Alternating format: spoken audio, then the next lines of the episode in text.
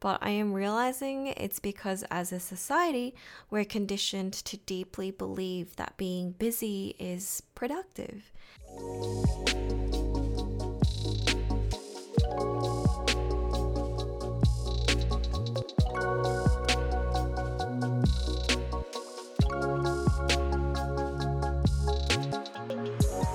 Hello, and welcome back to a new season of Ray Frequencies. It's so good to see slash hear you. Now, a lot of time has passed since the very beginning of Ray Frequencies, and whilst I'm so grateful for all that I've experienced on this journey, I have to acknowledge that a lot has changed in this time. I've done a lot of deep reflection and introspection, and it's called for an entirely new season and rebirth of Ray Frequencies. I know it's only been a year, but the time in these four walls has really forced mental and physical growth for me. You know, the uncomfortable, really, really, you know, facing my demons and working with my shadows, and a lot has come out of this. So, I've learned a lot about myself now and know that I have a tendency to do too much at once and burn out. Um, it's especially chronic when I am multi passionate and like to juggle multiple projects at once. So, to really capitalize on my energy and deliver you some consistent nuggets of gold and boosts of energy and serotonin, I have baked season two before I release or announce it. So, like surprise cookies, yay! So, without further ado, I really want to dive into the episode and point out the learnings and transi- transitions I've made in the last year that can hopefully help to bring you some insight or comfort on your journey, too. Now, um, just a little preface before I do begin um, I feel like the general theme and vibe around my podcast now um, so, as we all know, 2020 was a year that we had to make an abundance of changes to our routines and lifestyles. The world went into mandatory lockdowns, and we were quickly faced with an incredibly foreign way of life. And most of us just went into survival mode, living day by day, uncertain of how long this would last and what we needed to do to cope or manage. As a health and fitness coach, my immediate response to this was getting my clients prepared for home workouts. Their routines were customized to the equipment they had at home. And our sessions were tailored to the support that they needed week on week, whether that was a mental health check in, accountability, or a virtual training session. And although the first few months felt okay and I felt like I was adapting to this new way of work and life. This momentum very quickly faded after a few months, and I was starting to lose my speed. I found home workouts dull, repetitive, and mentally draining. I was going out for walks for the sake of keeping up my steps and like walked the exact same route to get the perfect numbers. Um, so like everything felt dry, monotonous, and almost prescribed. You know, the like the feeling that it's obligatory. And conversations were recycled day after day, you know, about how this was weird and anxiety was an all time high. I don't think any of us really knew how to process what was happening. And, you know, we still wanted to stay connected and stay social, but like, what do we talk about? it was really tough. I don't know if I'm ready to go into uh, I've seen the school counselor before, but this was like the first time I actively sought therapy as like an adult and you know confronted with uncomfortable emotions and behaviors that I knew I needed to change but didn't have the courage or energy or motivation to do it. You know, it was really tough. I don't know if I'm ready to go into the details, but basically, we were exploring a lot of my inner child wounds, and I just hated how truthful this was and how much of my past had affected me as an adult now. And it got to a point where I stopped picking up their phone calls and I felt really bad about it. So, burnout, talking about burnout, I was spreading myself thin by trying to show up for my business as the boss that it needed. That at the end of every day, I couldn't show up for myself.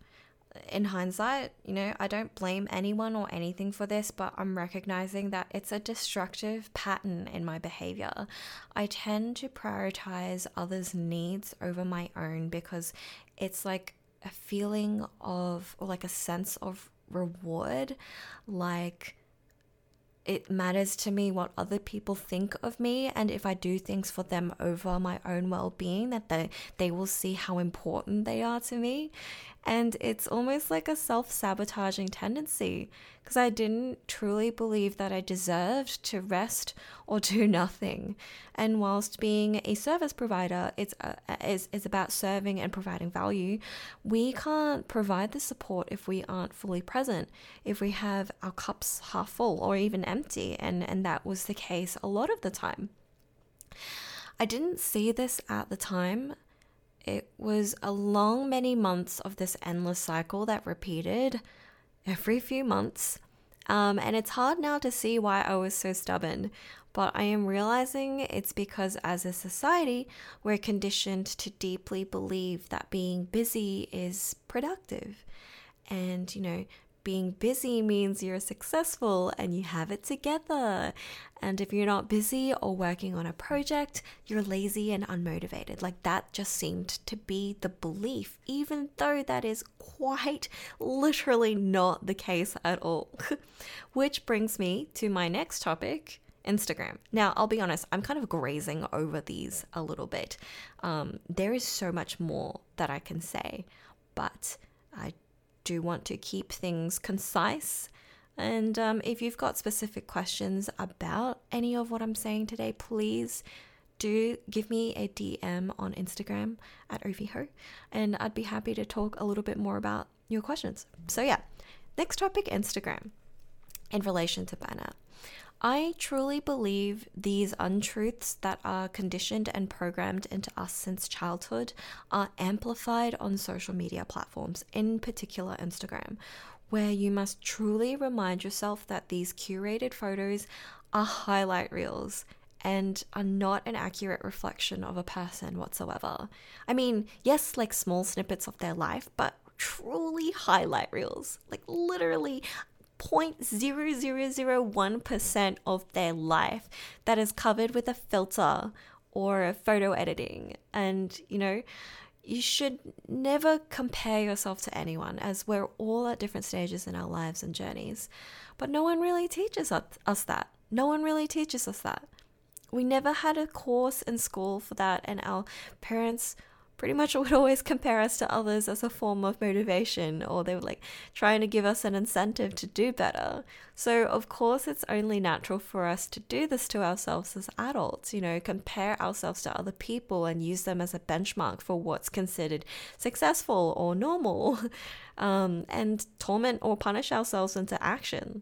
Um, and I realized that this action is out of fear I noticed consistent feelings arising when I was on Instagram, not specifically toward a person, but to the platform in general.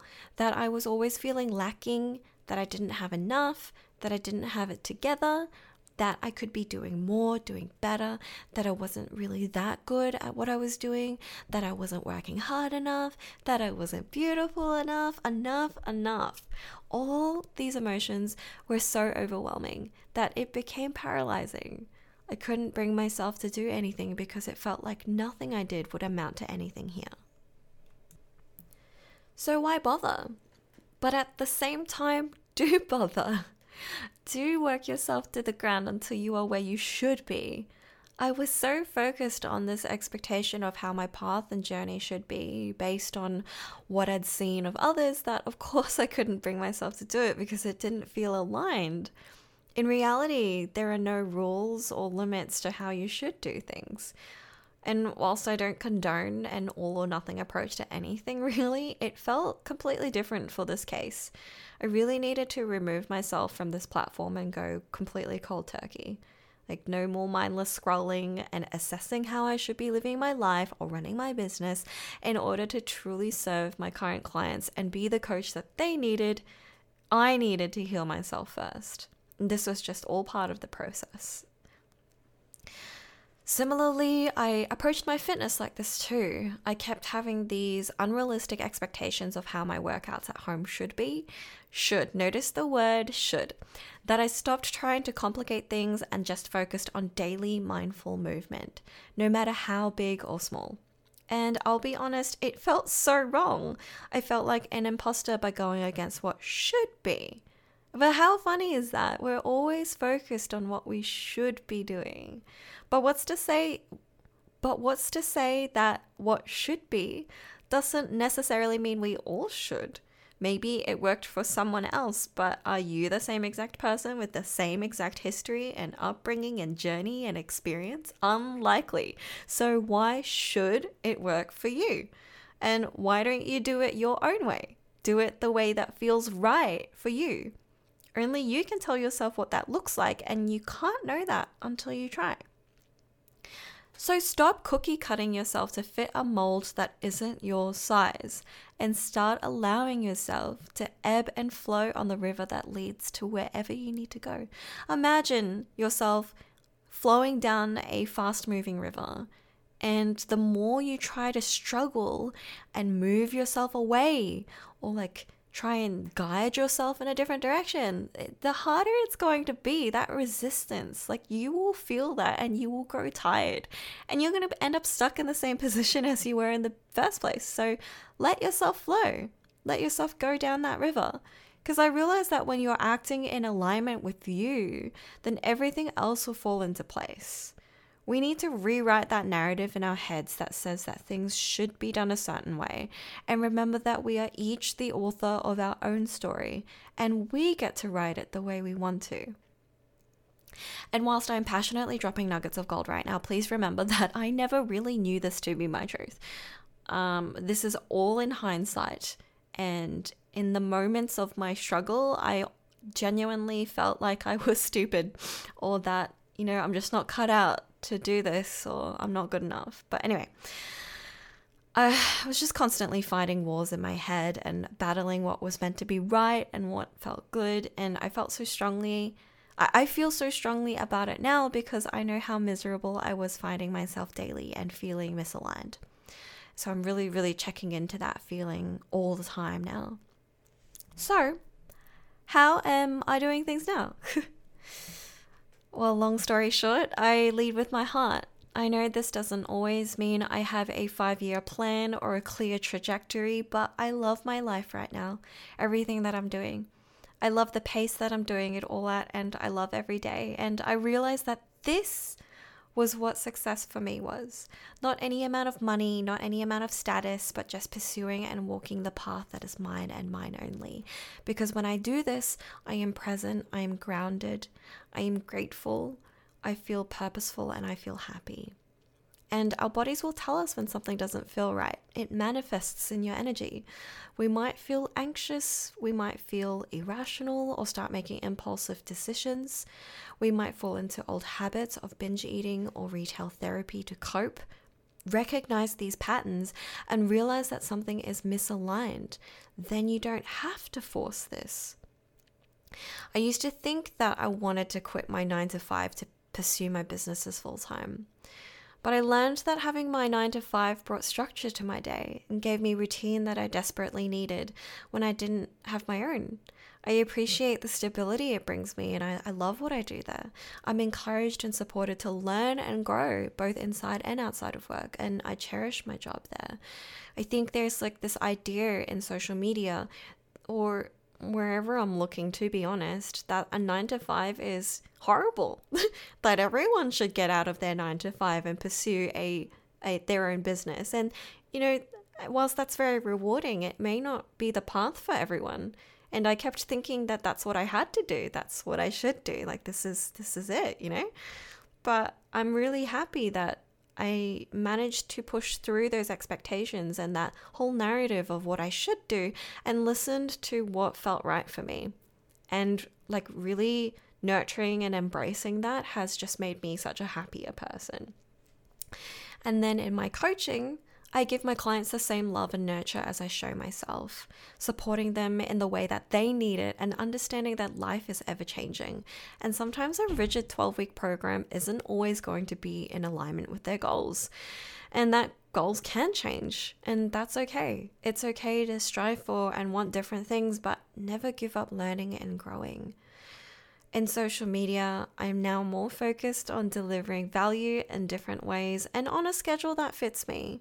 I acknowledge that there is a way that social media should be conducted in order to gain more clients and build more business, but I'm no longer available for things or ways that don't serve me. So, in life now, I am strict with my energy around screens, especially because this is kind of like the way we stay connected with the world. And if we don't have a good sense of connection, a good sense of being grounded with the earth, with the world in your own way, then the way that you are connected to the world digitally can be very harmful. So, I wanted to share with you a few things that I've been doing that have really helped me to stay grounded, stay present, and stay connected with the world in my own way. The first thing is I no longer spend meal times watching TikToks or mindlessly scrolling social media. Um, I used to spend literally hours, probably like, I'm not even surprised, between five and eight hours on Instagram and like four hours on TikTok and just hours on Twitter and, and just things like that. And it, I'm like, now since eliminating social media around meal times, I've just realized how much time I spend just being distracted by these things and just mindlessly looking and scrolling. I'm reading books now during mealtime, mostly fiction because it feels like an escape and it's stimulating for my creativity and imagination. But in the last month, I've read three books. That's saying a lot about the time that I used around mealtime to just absorb and consume media. It's pretty scary. Anyway, the second thing that I'm doing is I'm filtering the media that I consume by I'm filtering the media that I consume by unsubscribing from clickbait and or unreliable sources. So this is predominant predominantly in my inbox, in my emails. I'm unsubscribing and being very ruthless with the things that are coming in. There's so much stuff, so many promotions that come in and I'm unsubscribing from things that just don't serve me or don't add value to my life. Number 3, there are no more social media icons on my phone. There's a feature on iPhone, and I only really just realized how good this function is, um, where you can remove the app from your screen but not delete it. Um, it's been so helpful for me. In order for me to use Facebook or Instagram or any other kind of social media, I need to swipe down to search for it before I can actually use it because it's no longer just easily accessible on my home screen. So, with this extra step, you know, with the Mel Robbins five second rule, it kind of works the same thing. I'm no longer mindlessly opening it just to look at stuff or get a dopamine hit. I can be very intentional about my actions and think, do I really need to use this right now? I find that like doing this has made me realize that I have so many times opened my phone just to look for a social media platform to click on and just look and just like kind of mind numbingly drown myself in other people's lives because maybe I just want to distract myself from my own. I don't know. But ever since I've removed these icons from my home screen, I've completely reduced my screen time by about 50% at the moment, anyway, and it's just only improving week on week. And I'm spending less time on social media and less time feeling bad about myself. Number four, I'm really meditating. So I've been meditating on and off for the last few years now, but only recently have I discovered what it truly feels like to be in a meditative state. I used to always just listen to guided meditations and nod off or let my own thoughts just run wild to the point where I don't even remember what was being said. And, you know, now I really set myself up energetically to receive that peace and really breathing deep into my body and filling my lungs and just being really grounded in the moment. Um, exhaling stress and anxiety and allowing myself to feel calm and collected, not just completely overrun by my own thoughts. And I can I can't tell you how liberating it feels to finally feel like I'm giving myself permission to take up space, mentally and physically, to be whoever I want to be, to look after myself, which includes both movement, rest, and also lots of quality sleep. Anyway, if you've made it this far into the podcast, I really want to thank you for being here. Thank you for receiving what I've shared with you today with an open mind and an open heart. And I'm really looking forward to seeing you back, and I can't wait for you to dive into the rest of season two. So I'll see you in the next episode. Bye.